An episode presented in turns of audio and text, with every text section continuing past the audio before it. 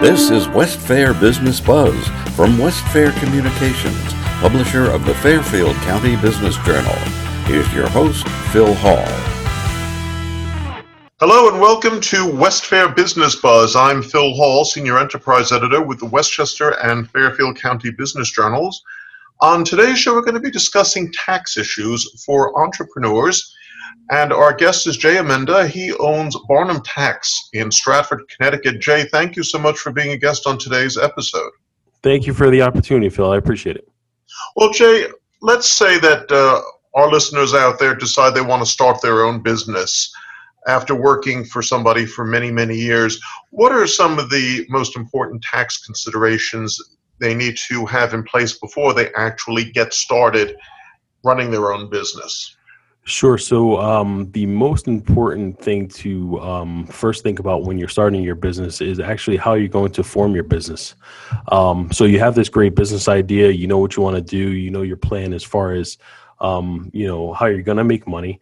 Um, but as far as the back end, you have to consider your business formation. So, uh, when it comes to business formation, there's a couple different um, options that you have. Um, you can start off as a sole proprietor, which um, basically you're going to use your social security number um, to file taxes. Um, but usually, what's recommended is to either start an LLC or a corporation. Um, and the reason for starting an LLC as a corporation or a corporation is mainly to um, provide some sort of legal separation between your personal assets and um, the business itself. Um, you know, if you do start an LLC or a corporation, there's going to be, you know, different tax forms that you would need to file. Um, but obviously, your accountant um, can help you with that. What do you uh, recommend for new businesses? Uh, the LLC route or uh, incorporating or going into uh, any other type of a setup? Um, so it really depends on the amount of income that they're going to um, be generating. Um, the LLC is what's called a pass through entity. So any income or loss would pass through either on the single member LLC's personal tax return, or if there's multiple partners, it will be divided up um, individually to the partners depending on how the business agreement is set up.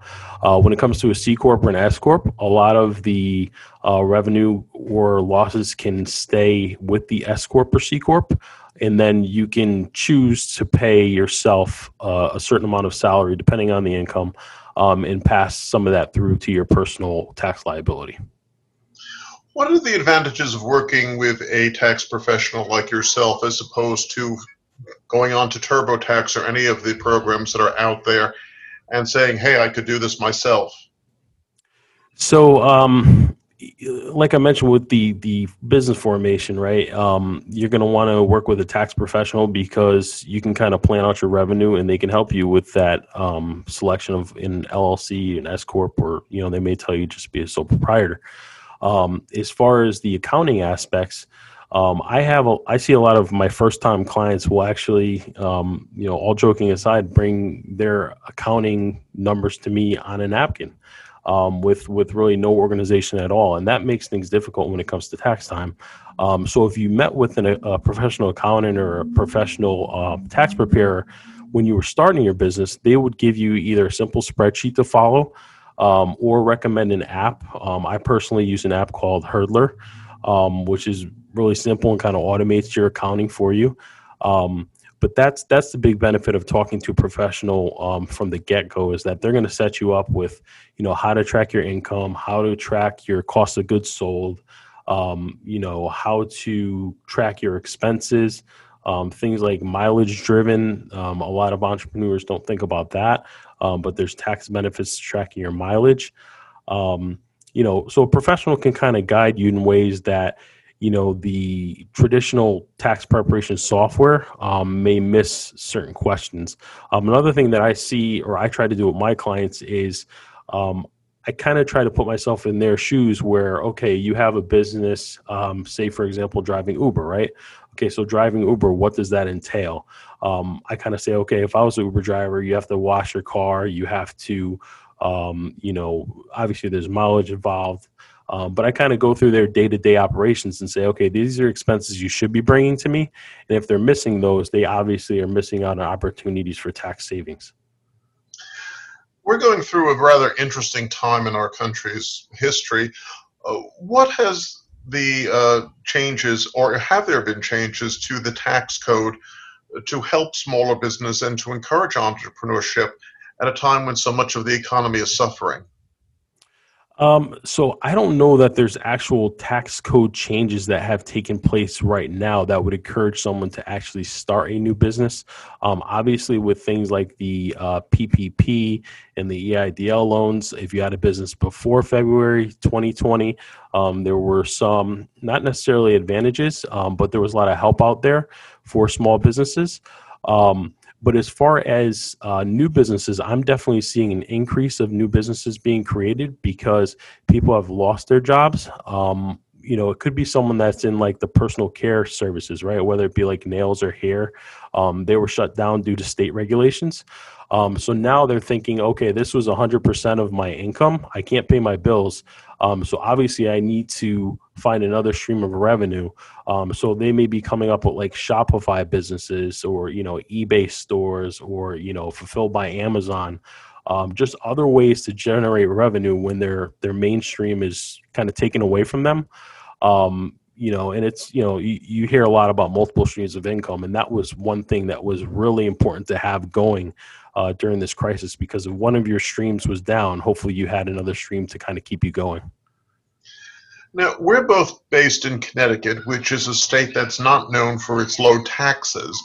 Uh, does it make sense for an entrepreneur in a high tax state like ours to uh, either incorporate or set up their LLC in a place where taxes are lower? I know a lot of corporations are uh, based out of Delaware for that reason. Correct. Yes. I mean, you can go as far as Amazon. Like, um, you read in the paper all the time that they don't pay any taxes, and it's because of the way they structure their business. Um, and kind of, you know, they do some things offshores, and they have multiple companies that they kind of do chargebacks between, you know, Amazon and other companies. Um, it's it's you know an interesting way that they have things set up, but there's definitely benefits to registering, um, you know, your business in different states um, and even different countries, depending on you know what your your revenue income is going to be. Um, but I think just to start, you know, you want to you want to do business local first of all. Um, you want to get your your name out, kind of, you know, in the local area. So if you're, you know, a Connecticut business, for example, you're better off registering with the state of Connecticut. And then once your tax situation gets a little more complicated, you can definitely look at different uh, options going from there. How often should an entrepreneur stay in touch with his uh, his tax professional or his CPA during the uh, the first year in business? Um. So as far as being in touch with the accountant slash CPA, um, basically anytime you have a question, right? So if there's if there's any doubt in in a purchase or you know you're you're looking to uh, make a change in your business, you you definitely want to contact your CPA or uh, tax professional um, right away. Right, you don't want to hesitate. Um, and as far as myself, I'm always looking forward to taking calls from clients as far as trying to guide them and make the best decisions when it comes to taxes and accounting. Um, you definitely want to talk to them at least once every quarter. The reason for that is a lot of entrepreneurs that are just starting are not, um, they don't know that they need to make what's called estimated payments. Um, and there's there's a, a, lot of entrepreneurs that also don't plan for taxes. Um, you know, they a lot of them are used to standard W two pay, right, where your employer is actually withholding all the taxes for you and making estimated payments through your your paycheck. Um, a lot of entrepreneurs don't know that they're going to have to pay what's called a self employment tax. Um, which is made up of both Social Security and Medicare, which usually um, will amount to about 15.3% of their income.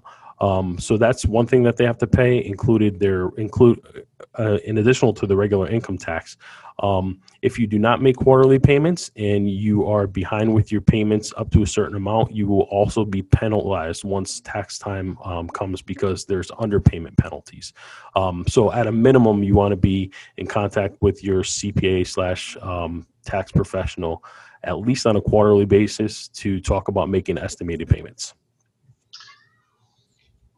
In your experience, what are the most common mistakes that entrepreneurs make uh, during their first year in business? Um, number one, I think is probably the business formation. So right from the get go, um, day one, they should talk to a uh, tax professional. Um, you kind of know, you know, what you expect to do from your business plan as far as revenue. Um, you know, you know what the legal liabilities are of your business um, and the tax professional will from day one help you with forming that entity. Um, number two is just like I, I, mentioned, you want to stay away from what I call the napkin accounting. Um, just get an app, a simple app or spreadsheet.